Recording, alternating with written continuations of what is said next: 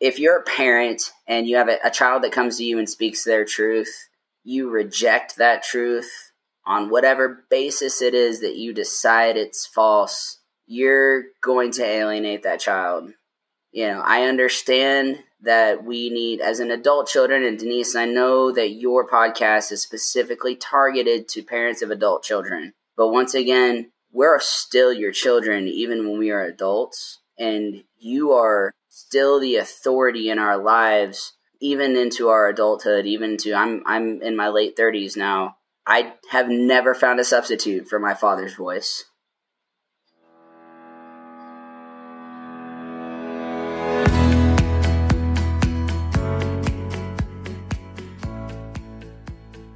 Welcome to the Bite Your Tongue podcast. I'm Denise, and I'm joined by my good friend, Dr. Ellen Broughton. We've been through many years of parenting together, and now we're ready to talk about the ins and outs of parenting adult children. Your diapering days are over. Now it's time to consider when to bite your tongue. So let's get started.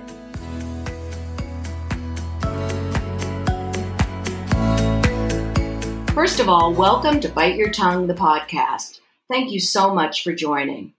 I hope you're having as much fun listening as we are recording and talking to all these wonderful people.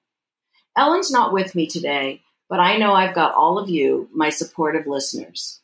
So let's get started. Today we're talking about LGBTQ, both in general and for parents of adult LGBTQ children.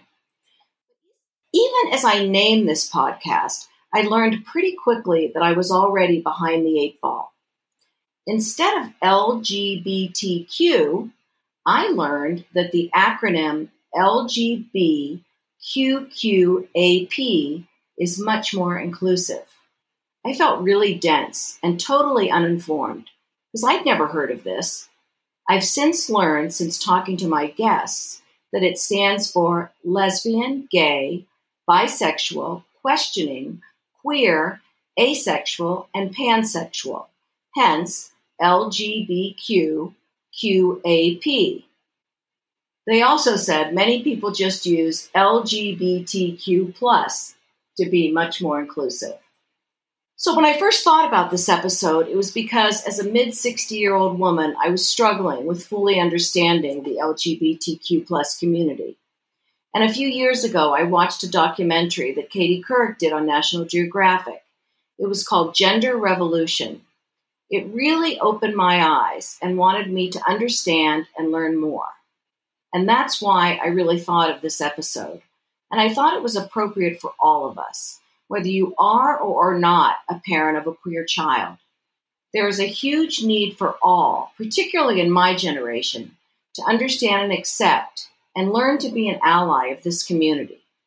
It just makes us all better people.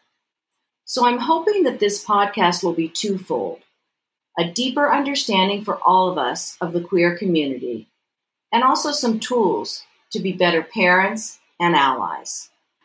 Today we have two people I've had the pleasure of getting to know over the last two weeks. They will share with us their journeys and also help educate us so we know more about this community and also how we can become more supportive. Let's welcome Levi Tichy, the president of the board of directors of PFLAG Denver, and Stacy Shigaya, who is the PFLAG Denver board secretary. I'm not going to give you a bio on each of them. I'd rather have each of them tell you a little bit about themselves. We're going to start with Levi. Levi, I'd like you to introduce yourself, tell a little bit about yourself, but also about PFLAG Denver, because I don't think everyone knows about it, and I'd like them to know a little bit more about that too. So it's all yours, Levi. Uh, thanks, Denise. Thanks for having me here um, and for inviting PFLAG Denver to participate in this uh, podcast that you have. It's a pretty neat opportunity for us, and we really appreciate it. Uh, my name is Levi Tichy. I my pronouns are he, him, his. Um, I was born and raised in Lexington, Kentucky, and I moved to Denver in 2017 uh, to be a park ranger for the U.S. Fish and Wildlife Service, which is a part of the Department of Interior. Um, I became a member of the board of directors of PFLAG last year in January uh, in 2020. Uh, COVID hit and things took a little bit of a spin.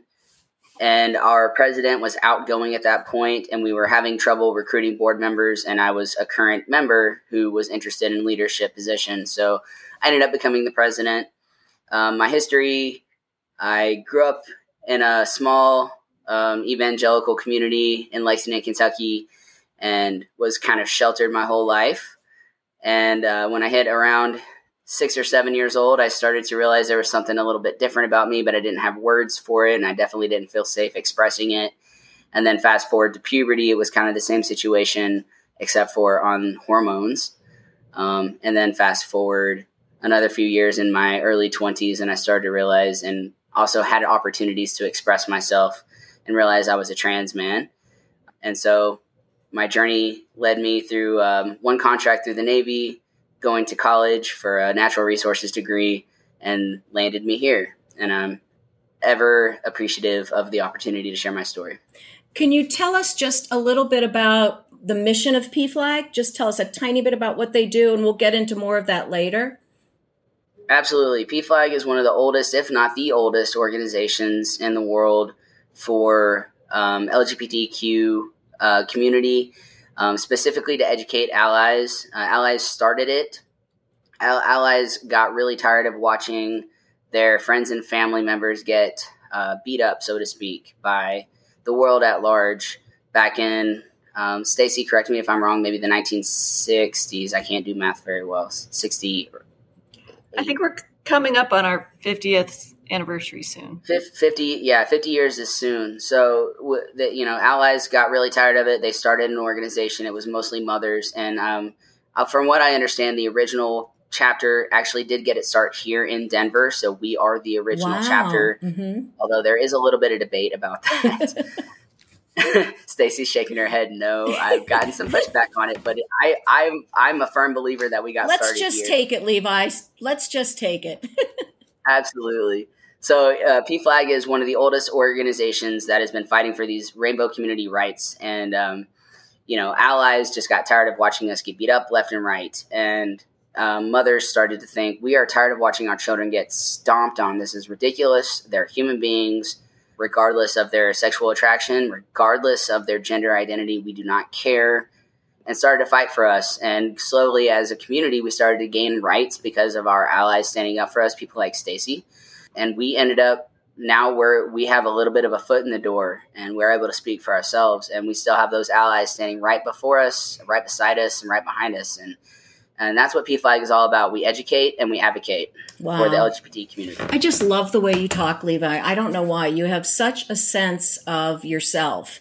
And we've had some pre-conversations prior to this and I just love how you speak. You you mentioned ally all the time and you know both of you use words that I wasn't even familiar with and I didn't know. I mean, I had sort of heard ally but didn't realize the importance of it. So I'm going to have Stacy introduce herself, and she actually does play the role of an ally. So if you could also address that too, I think um, it's so much a part of all this, but all of us don't get it completely. Sure. And thank you for you pronounced my name perfectly. My name is Stacy Shagaya. My pronouns are she, her. Uh, I am the extremely proud mother of two grown children. My daughter is 23. My son will be 26 next month. God, when they turn 30, I think I might freak out. But um, my my son is a cisgender straight male. My daughter is a cisgender pansexual woman, and we'll we'll talk about what that means, I think, in a little bit. But um, I just wanted to, to clarify that PFLAG stands for Parents family and friends of lesbians and gays. And uh, nowadays, we just go by PFLAG. And there are over 300 chapters around the country. They, there are also uh, chapters outside the United States. And that's really important for places where uh, the LGBTQ community is discriminated against even more so than in the United States, where it's actually a crime to be part of the community. So to have these types of organizations that support people just being themselves is really important. And, you know, Jeanne Manford was the mom who marched in a gay parade with her son and, and was the beginning of PFLAG in 72 and said, uh, like Levi said, you know, this is my son. I, I, support my son regardless. So I, it just warms my heart the more people I meet in the community and within allies. And, you know, allies are supporters and advocates for the community. But one of the really, really important pieces to being an ally is to not assume that you know what the community wants. So, for example, I'm a third generation Japanese American. I wouldn't want someone who is not Japanese to assume that in order to support me, they want to do it on their terms. I would want for them to have a conversation with the Japanese community and say, okay, please, you know, talk to me. How can I support you? And, and as allies, that's exactly what we need to be doing as well for the LGBTQ community, which is why it's so valuable to have people like Levi um, and other members of the community on the PFLAG board uh, in um, communication with PFLAG so that we can have a two-way conversation of what, how we can best serve the community. We can't do that in a vacuum. We need the LGBTQ community to help us be effective allies. I think that's true with almost anything. You know, to be the most compassionate person or the most empathetic person, you always have to experience it or learn from someone who has experienced it. No one can put their feet in someone else's shoes. So that was really valuable, Stacy, and I really appreciate that. You know, I said sort of at the beginning of this podcast, I want to apologize in advance if anything I say is not um, sensitive enough or politically correct because I'm doing this because I'm trying to learn too. So, my earlier conversations with Levi, he so sensitively corrected me. And I noticed almost immediately I already blew it. When Levi introduced himself, he said, I'm Levi and my pronouns are. Um, would you say that's something that all of us should be doing all the time? If I go on a meeting on Zoom or meet someone, do I say my pronouns are she, her, or what? What? What do you suggest? Either of you can answer, but one of you have to.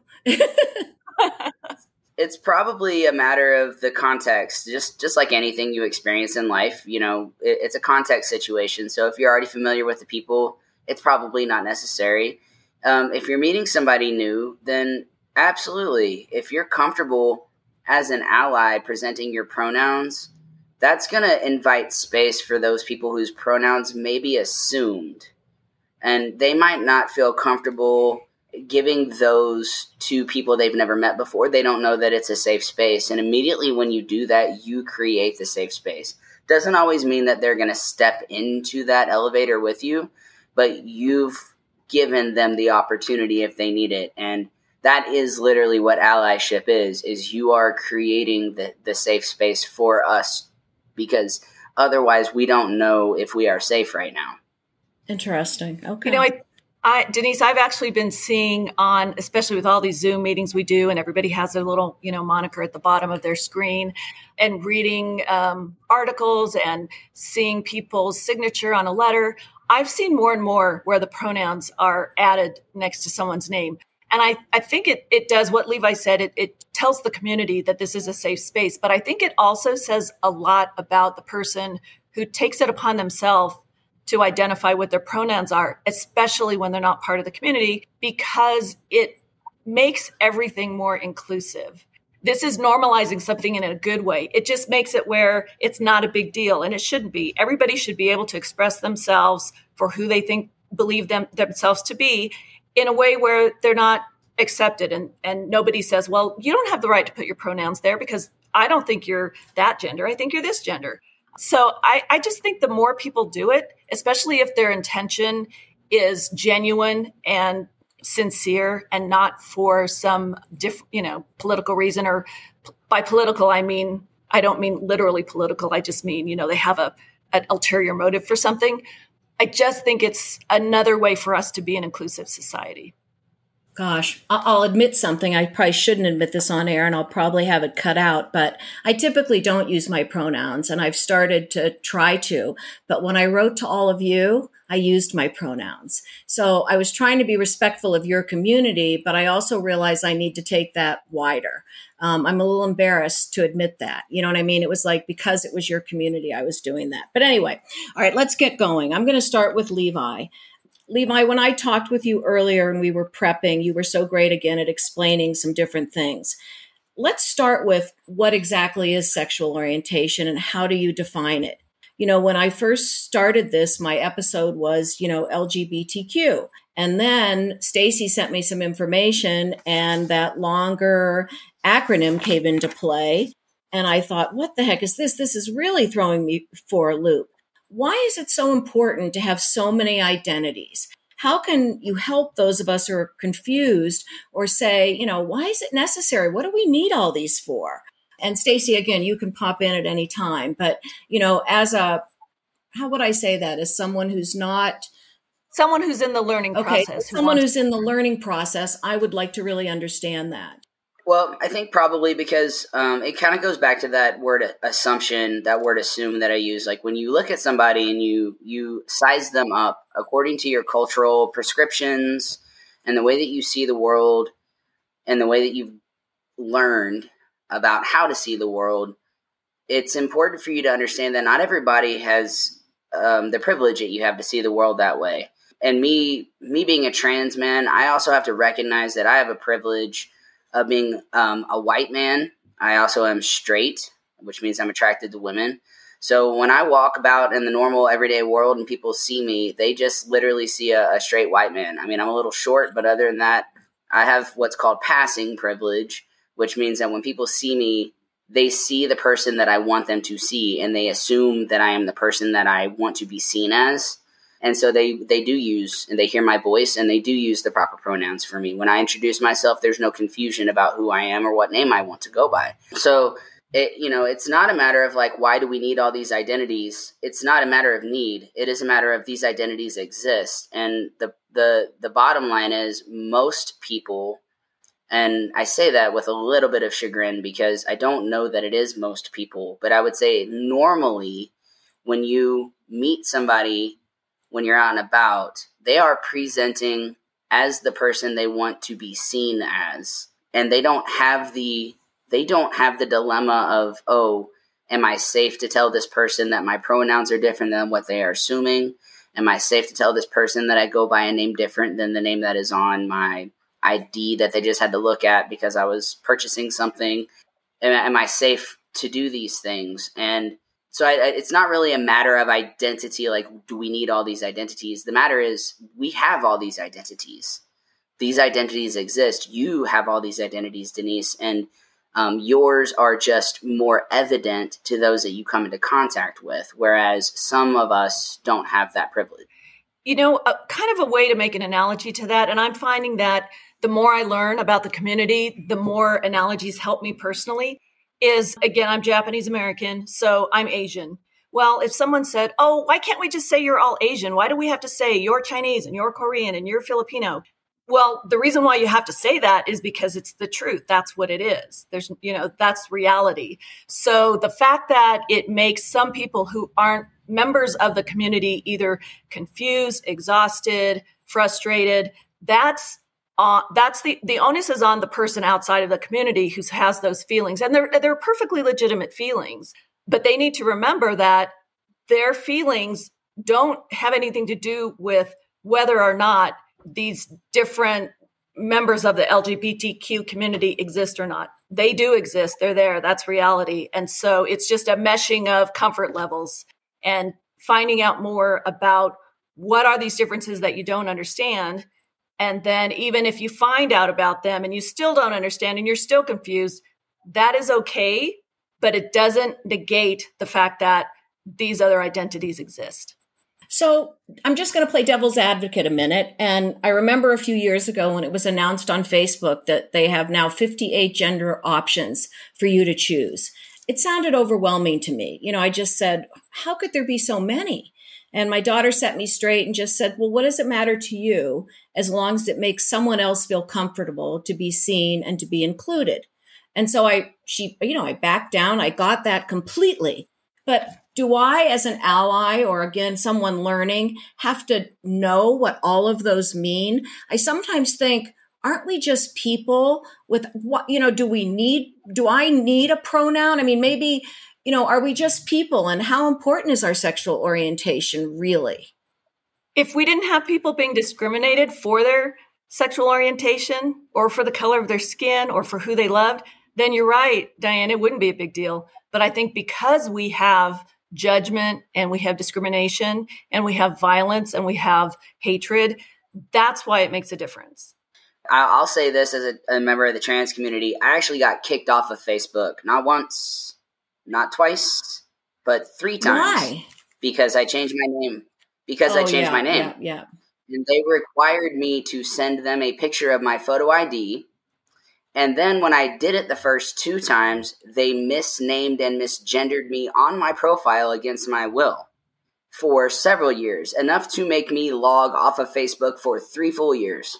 And just recently, I found out that they had changed it. And because I joined PFLAG, and that's a large part of our, our audience, I logged back in for the first time. And I had never intended on being on Facebook ever again. Interesting. Um, but they had a very transphobic name changing policy for quite yeah. a while. And I was friends with somebody who was named Tequila Sunflower. That was not their name. Nobody ever asked them for their ID. But because I changed my name and one person decided to report me, that happened to me three separate times. Well, I have to say, I I belong to an organization and we were at first called I Sing Beijing. We changed our name to I Sing International Young Artists Festival and Facebook wouldn't let us change our name. So there probably were some other situations, but you see, that didn't affect me personally as yours affected you. You know what I mean? I just, it didn't, and I can understand fully how that would really affect me if it was my person. Does that make sense? Um, so just know that yeah. some other people did. Yeah. What affected me the most is that I actually found out that at least the first time, I'm not certain about the next two times, but at least the first time it was because somebody who personally knew me actually reported me as a fraud. Oh my gosh. They did it as a personal oh, attack. Got it. And I'm pretty sure it was a family member, and I won't out them. But yes, that was a thing that happened to me and that Facebook allowed. So, you know, like it, it is one thing to have a misunderstanding when you're running a corporation, a right, business, exactly, a nonprofit, exactly. a, a, group. That's yeah, it's it's also really frustrating. Yeah, um, but it was it was it was definitely a targeted incident in the first case. And in Levi's case, and cases like other cases like that, basically it's denying your personhood. And it's similar to when people say, "Oh, you know, I don't see color. Everybody's the same." Well, no, we're we're not the same. And by by saying there's no color you're basically you're basically denying our peoplehood you know right, us right, as persons right, and how how what our who we are. So there's that fine line between understanding that too many labels can separate and create divides but there's the flip side of that which is allowing people to be themselves to live their lives fully and genuinely and to support that just makes people blossom more and builds bridges and has the opportunity to to be so much to do so much good in communities and in our world. Yeah, I, I will piggyback on that and just say I I think when you when you have the privilege of not having to struggle to be identified, then you take your identity for mm-hmm. uh, uh, and your identity for granted a big part of me being the the man who I am today is that I'm seen and identified as who I am comfortable as being. And when you're not comfortable in your own skin, it makes it really difficult to navigate the world. It makes it difficult to succeed. It makes it difficult to just be human. It makes it even difficult to help others because you can't help yourself. So that that's one of the primary reasons why I'm I'm here now, joining you know being a part of PFLAG is that I have the self empowerment and the mental headspace, the mental wellness to do so. And and when we deny people their identities, know, or if you just you know try and gloss over it, why do we need all of these? Then you're denying them the opportunity to be their true, authentic, 100% contributive self. I really appreciate that, Levi, and I hope my listeners do. This is so helpful. And I guess I want to say we're going to get to some more personal things and also about parenting adult children, but we're doing a little bit of this background work too, so all of us can become better allies. So I'm going to move to Stacy as an ally and a mother of a pansexual daughter, which I had never heard of pansexual until I started speaking with you. Can you give us a basic overview of the basic gender terminology, including gender attribution, gender identity, gender assigned at birth, and gender expression. I noticed all those terms in the information you sent me, and truly, I I could guess, but I'd like you to tell us what all of them really mean. Sure.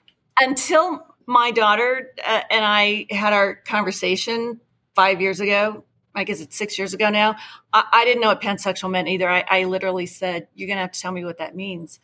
And basically, it means that, and this is just, this is, I'm giving you the the definition of pansexual from my personal point of view. So some because I think that there are some people who are pansexual who have a little different uh, take on it, but it's basically that it doesn't matter if the person that you are attracted to is male, female, bisexual, transsexual.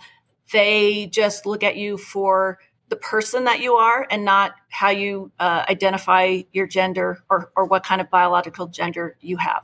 So, to answer your question about gender attribution, that's basically the gender that we believe someone else is. We're attributing them with some gender characteristics. So, I might look at someone, I see that they have false eyelashes on, they're wearing a dress. Um, you know, I might say, okay, that's that's a female. So that's gender attribution. Gender identity is how someone sees themselves. So I'm female, I identify as a female the gender assigned at birth has to do with biologically your biological makeup, your chromosomes, your your hormones, your uh, genitalia, and then the, when you're born, the doctor sees that and assigns you you're either male or you're female. And then and gender expression is how you basically choose to express your gender by do you wear makeup, how do you dress, how do you behave, how you interact with other people? So, you know, someone can have a gender expression that appears to be so, what we have socialized as female, but in fact, they they might identify as a male for whether it's because that's who who they feel they are as a person or or that's their um, gender assigned at birth. It does get a little overwhelming, maybe, and confusing. And I think it's just the only reason is because we're talking about it in one conversation. But if you ask somebody about these different things just casually, I think they would realize that they kind of already maybe know some of this stuff. It's just never been talked about in this type of a discussion. Well, there's so many social constructs in our in every society. And the ones that we're talking about in this context are you're a you, you're you're born. You're they assign you as a girl. They put pink bows in your hair. You wear pink. Boys wear blue. Uh, we expect boys to play with trucks. We expect girls to play with dolls. We assign all of these things because of a, for a lot of reasons. A, it's what we think that's what we're supposed to do because we've been doing it forever. It helps us in our minds to categorize how we're supposed to treat different people, which in and of itself can be a problem. We shouldn't treat girls differently from boys in certain ways because that we know causes a lot of issues. This whole participation on my part of, of being trying to be a good ally is to take a step back and start really questioning what are some of these social constructs that we've been living and which ones work and which ones don't work and which ones do we need to kind of um, alter so that we all of our lives could be better and we're not projecting things onto people that we shouldn't that, that makes sense you know um, when you said this can be confusing i think sometimes you know for me i'm always sometimes afraid to say anything as much as i want to be an ally i'm so afraid what i'm going to say aren't the right words and then i'll be insulting so that's why I think this conversation is important. But I don't know that I'm always going to remember every single one. And again, I'm going to try to engage someone and be an ally and I'm going to put my foot in my mouth. But we're all working on it. It's a journey, I think, for all of us. You know, Denise, that is exactly what it is. It's a journey. And because it's a journey, I think what you just said is you start out with, I don't know everything. I'm going to make mistakes. I'm going to misgender somebody.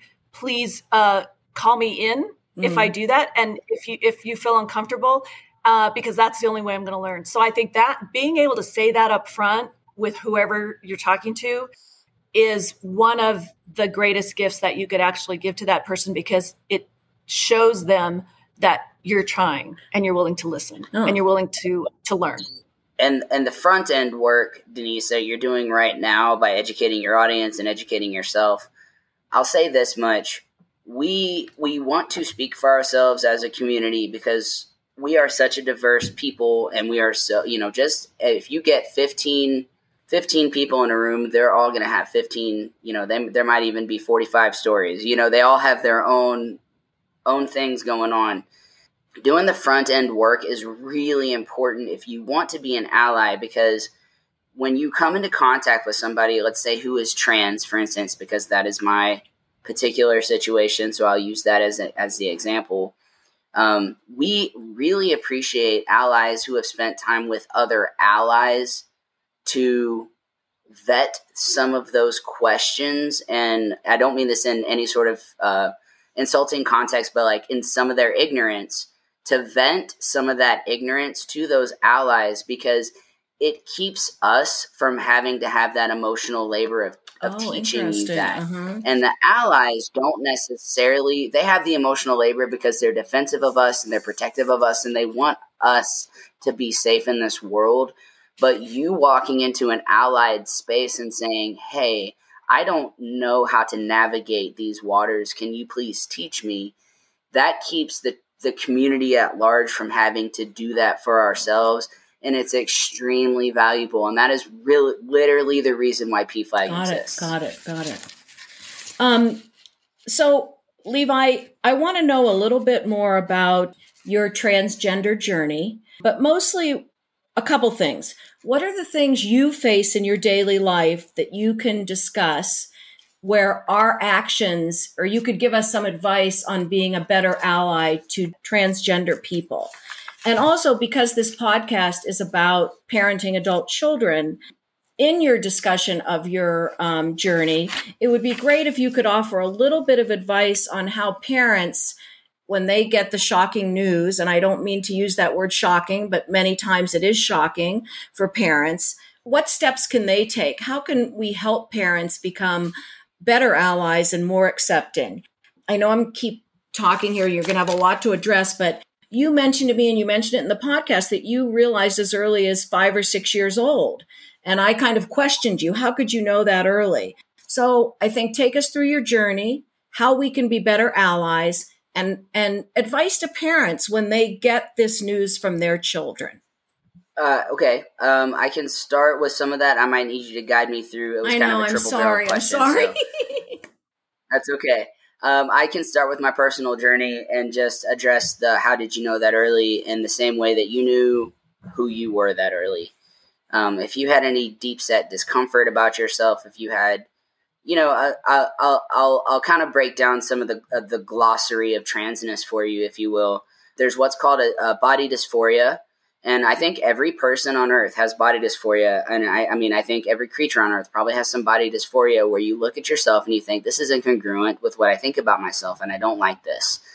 Um, and we have medical procedures that help myriads of that. And even all the way down to uh, my eyes don't see very well and you get glasses. That's a form of dysphoria, right? So, what happens with gender dysphoria is that the way um, and and the way that Stacy had summed up gender assumption is the way that you're being assumed as a person by the people around you that your prescribed identity is incongruent with how you feel about yourself and I'll be really honest and say that I think that our culture has a very binary approach to gender in the first place, which is problematic in and of itself. And historically, there are cultures throughout history even within this continent with indigenous peoples that did not assume a binary gender spectrum you know there's a lot of room for us to learn from those ancient cultures even that they still exist today i really think that for me around five or six years old i realized in the same way that you might have gotten your hair tugged by a boy and thought oh that was fun i, I realized i liked tugging girls hair that sort of thing um, and then I was growing up in this situation where it wasn't safe for me to even express that sort of thing. And of course, at that age, you don't really have an understanding of, of sexuality necessarily, but you do have a, a self perception. And you start to look around the room and think, hmm, all these people in the room with uh, with short hair are getting treated differently than I am, and I have the long hair, or I have this, and it actually fosters the sense of body dysphoria that transgender people have when they're in that binary situation. And I think that was my situation. And for me at that age, I also knew that I wasn't safe expressing myself because I grew up in a very closed evangelical culture. Uh, and that's how I knew, in the same way that you knew who you were and you felt safe and comfortable as yourself at five or six years old. I knew who I was, but I didn't feel safe in that uh, to express. And, and when did you come out to your parents, and how did that go?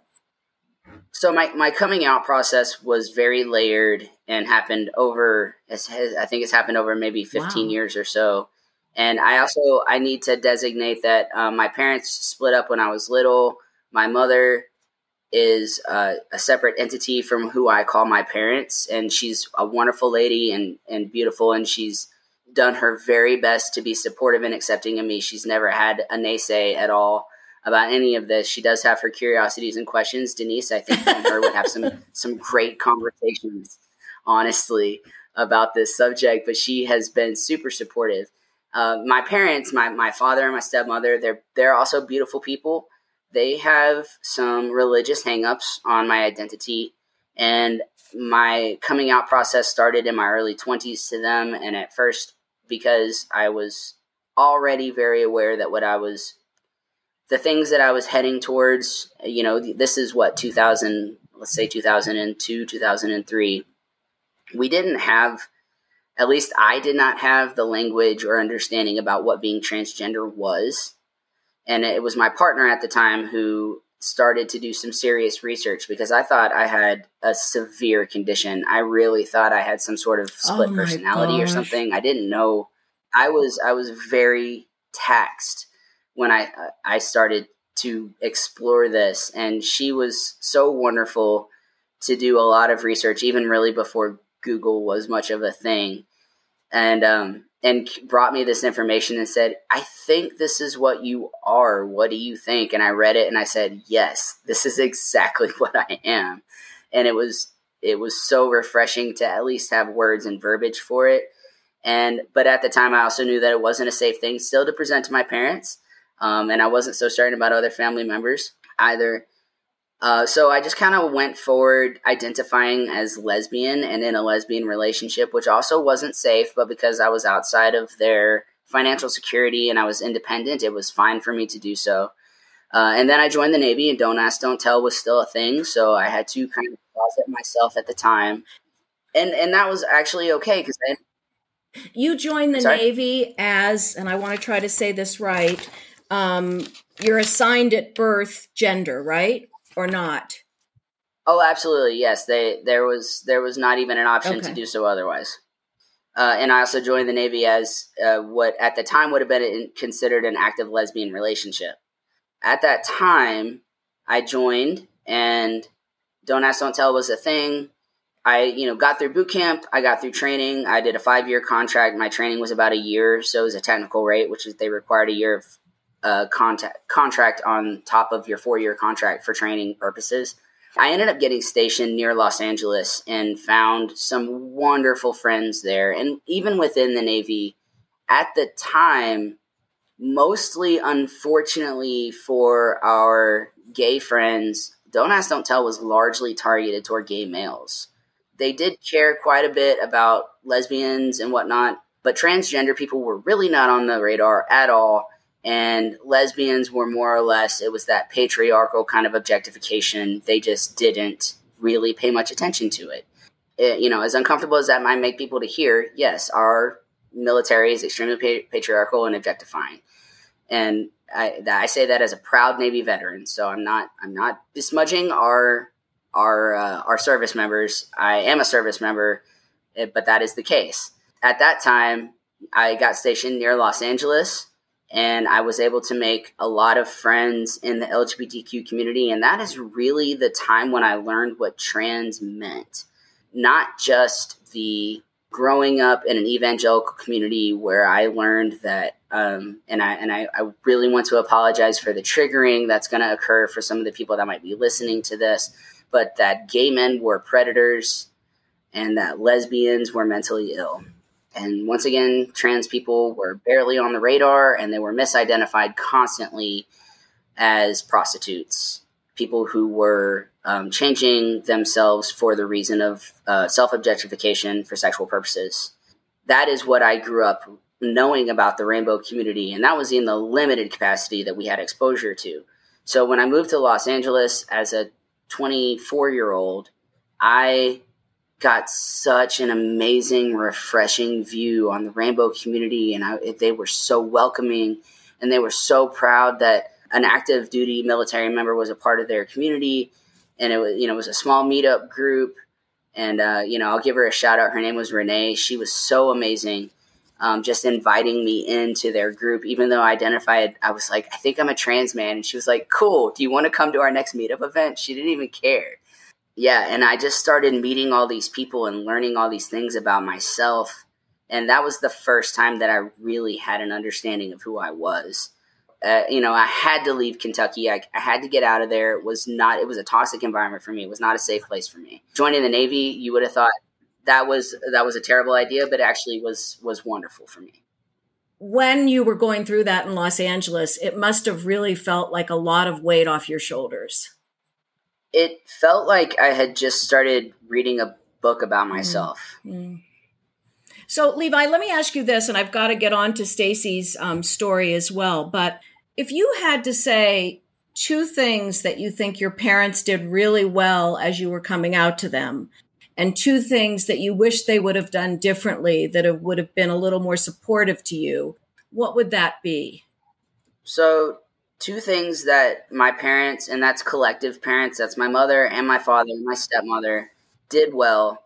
They they all told me they. The first me. thing. Well, yes, uh, for the most part they you know they all told me they love me and and that's reassuring to hear and i would say that another thing is they they told me that they want what is best for me and i would say that two things and this is not collectively this is probably just my my parents and my father and my stepmother you know the other two, the other two things was well yes you love me but there's a but on the end of that and it's kind of connected to that you think that i'm making a huge mistake here and not listening to my actual situation. In truth, I'm an informed, consenting adult who has way more information about myself mm-hmm. than you do. And the assumptions that you have about me are not correct. And I, I think that's probably both of the things. Like, yes, you love me, and yes, you want what's best for me. But what you think is love is actually harmful right now. And what you think is what is best for me is not what is best for me. I am doing what is best for me. Very interesting. Thank you. Let's go to Stacy a little bit here, and then um, we'll come back. And Stacy, you have a completely different journey. You're a mother to the pansexual to a pansexual daughter. So, tell us a little bit about that journey. Um, I know you shared with me when we were talking that being a parent of a pansexual daughter or a lesbian daughter or or a homosexual is sometimes easier than someone who's transitioning. So I want a little bit of that in there too and also as a parent. So you really have uh, the view from the parent side that you can really offer. Help me here, Stacy.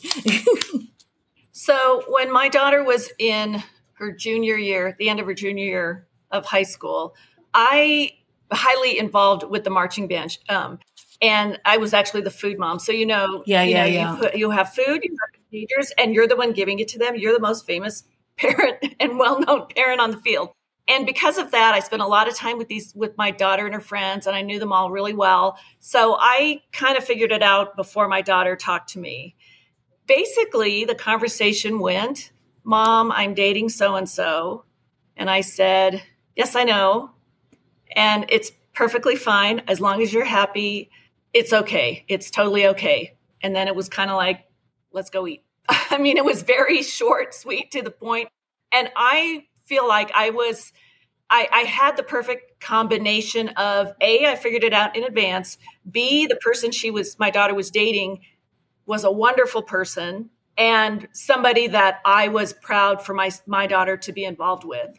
I think that had I not known her partner and been around and figured it out on my own, my reaction I would hope would be very similar, but I'm sure I would have been surprised. So I was very fortunate in that way. And uh, at the beginning of this conversation, when I talked about my daughter being cisgender, that means that my daughter identifies herself as as I do as a female, and we were assigned female at birth. Just like my son, he was assigned male at birth. So that's what cisgender means. Parents of of children who are transitioning, as in they're not cisgender, they're transgender because they identify as a different gender than they were assigned at birth they have a very different experience, journey, feelings than myself and my daughter, even as well. And a lot of that is due to the fact that my daughter is still my daughter. She's still female, still has the same name that that she had when she was born. But I, I have many friends whose children are transgender and they have to deal with their own transition as a parent between I thought I was going to have a girl, I was going to be able to do these, you know, girl activities with them and bond with them as my daughter. They were going to get married and maybe wear my wedding dress and have children. And then that particular path that the parent has in their head is not going to happen. Something different is going to happen. And what I would ask parents to whatever part of the rainbow that your child is a part of, is yes, we have to look at things that we personally feel are a loss. Like for a dad, I'm not going to be able to walk my daughter down the aisle because now my daughter's transitioning to be my son, or they're not going to have the life I thought they were going to have. And a lot of that, I think we as parents project onto ourselves that for example if if i really wanted my child to be an engineer and they decide not to and then that but but i wanted but but i wanted them to be an engineer well yeah you did you're the parent but do they want that? I mean, it's kind of that similar expectation of what you have for your children. So, what I would say is yes, we need to mourn those things that are not going to occur, but don't let them overshadow the many, many blessings that you could have and that you're and the health that your child mentally and physically and emotionally is going to have by allowing them and supporting them to be their authentic self. That is the most important thing, not what you thought you were going to get as a parent. You know, mourn those things, talk about them, deal with them, but then look at your child who's in front of you now and what their future is going to be. Because if you don't and you cut them off and you shame them, the chances are, and very unfortunately, the statistics are so devastating of the self harm and the suicidality that occurs with children who are shunned and not accepted by their parents. And I think that it's just so important that we are able to be vulnerable with our kids and to say to them, I love you. I want you to be who you are.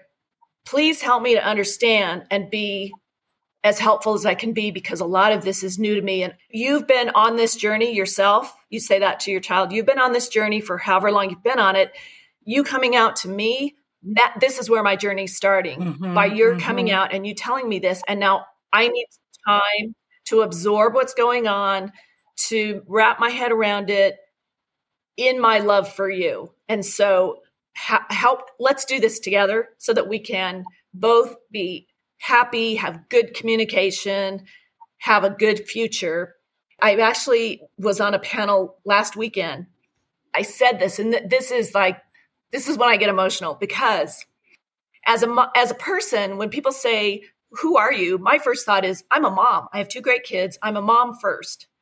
And I always tell my kids, "Christmas, eh, my birthday, don't worry about. But if you ever forget Mother's Day, you're going to be in for it because that's the most important holiday because that means the most to me."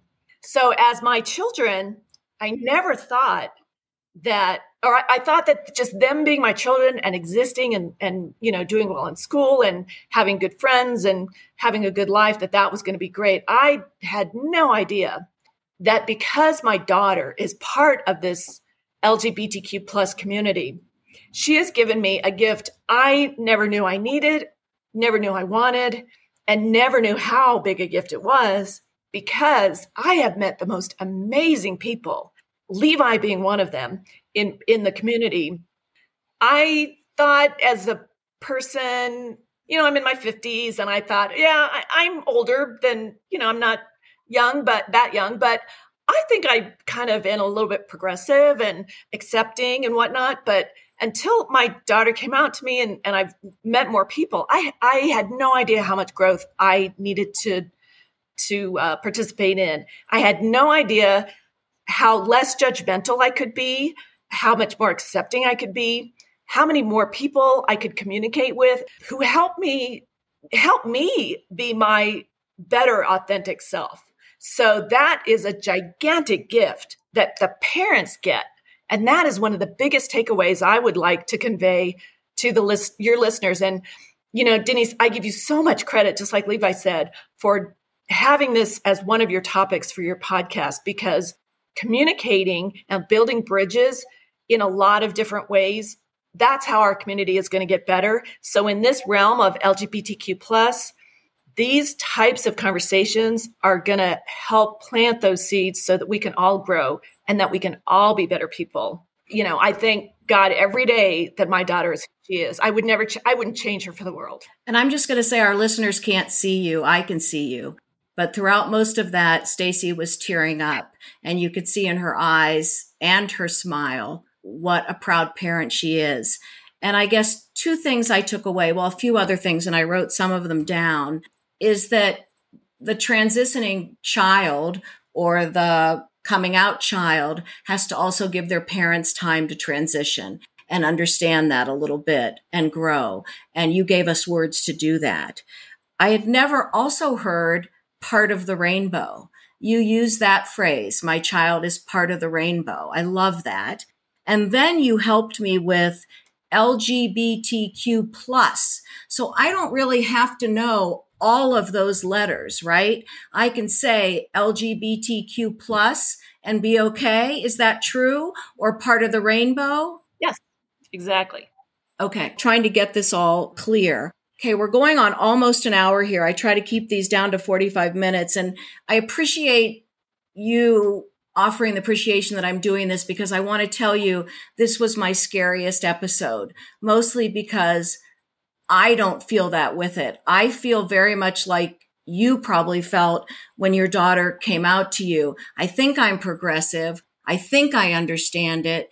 And then I always learn something else. And I think that's probably in most of our life too, but I'm going public with my misunderstanding. You know, it's one thing to feel, you know, right now the Asian community is going through so much. Mm. And I don't know what it feels like to be Asian or to be black. I think I have compassion, but I don't know if I have enough compassion. I think we all feel that way. I want to close by asking both of you number one, if you have anything else to add. But then I really want each of you to give me two or three things. And I know you said a lot, Stacy. You might have to repeat some of it. Levi, I want you go to go into the depths of your heart and think about what are the one or two things both parents of kids coming out or transitioning, how they can be better parents, and also just people like me. How can I become a better ally? Since Stacy, you just spoke, why don't you start, Levi? Okay, so what I can I can talk to parents real quick because what I can say to parents is your um, presence in your child's life matters, and it, it doesn't matter how old we are. Now it's my turn to tear up. It's okay, Levi. Sorry. It's uh it's hard to feel that rejection. Excuse me. Give me a second. um anyway, it's hard to feel that rejection. It's hard to feel like you have to make an excuse for yourself to exist to the people who made you exist. So, you know, wow. um, most of us didn't, you know, none of us asked to be born we all just kind of showed up here. Excuse me. Wow, didn't expect to get this emo- emotional. Do you want to take a break and let Stacy go first, Levi? Although I love that it's coming so Yeah. so deep in your heart. You tell me. Okay. Go ahead, Yeah. Stacy. We'll don't give mind, Levi just a give me a break. Okay? That's it's no problem. No problem. Go ahead, Stacy. you know, I all of us are we're different and we're the same. And both are a blessing and both should be recognized. You know, I have to go back to to my ethnicity. People look at me and they don't deny that I'm Japanese because of the way I look. But when it comes to the LGBTQ plus community, there are so many people who don't realize that that is the same as your ethnicity. You are you are born the way you're born, you feel the way you feel, and to have to defend yourself. If I had to defend defend my ethnicity every day and have people tell me I'm not who I am, that would occupy so much space in my head and my heart that it's that I wouldn't be able to function. So why would I want to inflict that on somebody else when I'm not living their life, I'm not in their body? So that's one thing I would say is you need to believe people. When they tell you they're gay, they're straight, they're um, cisgender, they're transgender, you need to believe them and you need to support them. And I, I feel like there is so much courage that comes out of the LGBTQ plus community for just speaking who they are and trying to live an authentic life it should we shouldn't be saying wow they're courageous we should be just saying they're just being like everyone else so it kind of in one respect it makes me upset that they have to have that courage to be themselves because they, sh- they, they should we should allow them to be themselves so that's one thing i'm not sure i didn't. It's okay. I said that very clearly. But that's one thing. The other thing that really never occurred to me until I think four years ago, I was talking to someone and people in the in the rainbow community, they have to come out every time they meet somebody new, Mm. whether it's that first time they meet them or if they're if they have a relationship with someone, eventually down the road, they probably have to come out to them. I have never had to come out and say, I'm a cisgender straight female. Never. So I think when we look at it like that and we really look at the day to day life that people have in who are part of the, the LGBTQ plus community, that maybe will allow us to give them some grace and the respect that they deserve. That sounds wonderful. Thank you, Stacy. How are you feeling, Levi? It's okay. I'm feeling okay. Um, sorry, I just needed a moment. I, I think for and and Stacy, thank you for for stepping in. Um, once again, an ally creating a safe space. That's what that looks like. For those of you who wanted to know what that looks like. Yeah, I, I'm gonna. I'm actually gonna not go back to that specific thing I was saying. I'm just gonna. I'm gonna say this.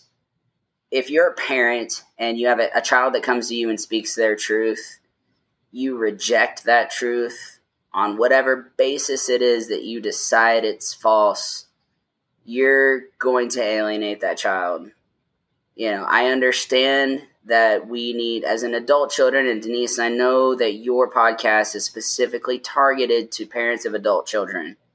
But once again, we're still your children, even when we are adults. And you are still the authority in our lives even into our adulthood, even to I'm I'm in my late thirties now. I have never found a substitute for my father's voice. That makes perfect sense. You know, we did a wedding podcast and people were saying, why do girls and their mothers, it's, it's very similar, but very different. It's in your DNA to want to please your parents. It, it all falls into place right here. And I wish all of them could see you. I am going to try to get photos of you because Levi looks like a very, a 25 year old handsome man. I would have never guessed you were in your, did you say 40s or late 30s? What did you say? I, uh, I just now. turned 38 a few weeks ago. Yeah, so late 30s. I would have guessed he was a 24 year old handsome man. Why, thank you. Both you. of you, you're welcome. I also want to make sure that it's okay that I share some of the documents you sent me from PFLAG on the episode notes because I think they were very helpful to me. Um, and since we're all in Denver and hopefully everyone's vaccinated. I'm hoping sometime this summer, even the fall, I would love to have the opportunity to meet both of you, whether it's for a drink or a cup of coffee or whatever it might be. I've enjoyed learning about you, sharing with you, and growing with you. So I thank you both from the bottom of my heart for joining us today.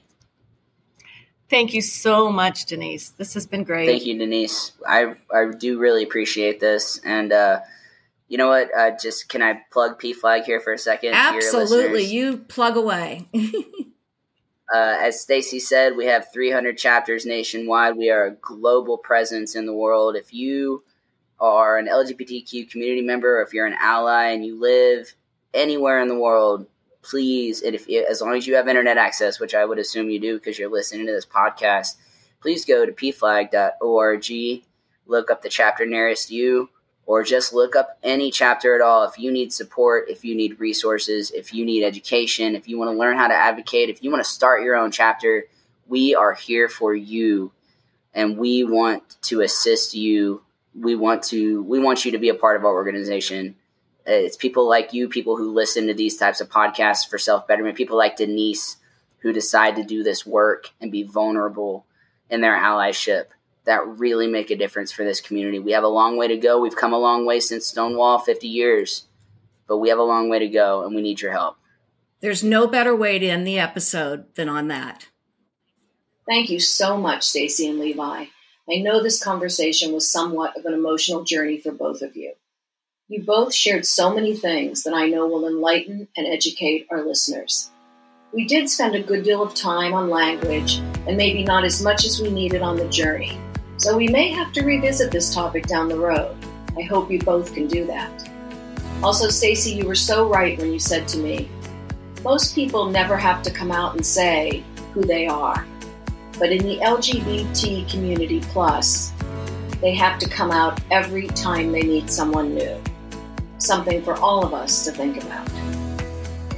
I hope by listening to Stacy and Levi today, you have a deeper and more compassionate understanding for the LGBTQ community. I encourage all of you, if you're interested, to do some research on becoming an advocate. And I'm sure all of you could tell from the podcast, I was very drawn to these two people.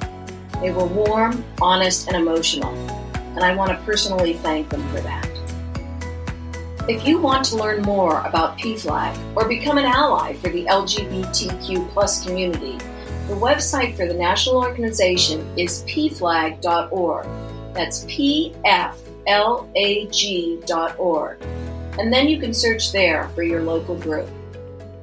Stacy and Levi also shared some literature from PFLAG that I'll share in our episode notes. Thank you both again very much.